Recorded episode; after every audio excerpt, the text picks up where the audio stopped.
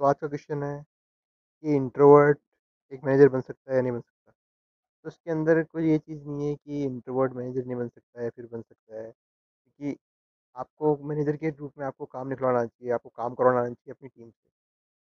चाहे आप इंट्रोवर्ट हो या एक्सट्रोवर्ट हो, इससे कोई फ़र्क नहीं पड़ता कि आप कैसे पर्सन हो।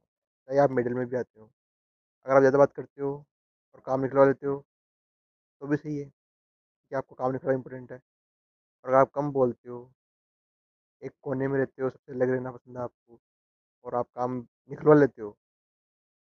तो भी आप अच्छे मैनेजर हो। तो इसका कोई कॉन्सेप्ट नहीं है कि एक इंट्रोवर्ट ही अच्छा मैनेजर बन पाएगा या फिर एक्सट्रोवर्ट अच्छा मैनेजर बन पाएगा या मिडल वाला बन पाएगा।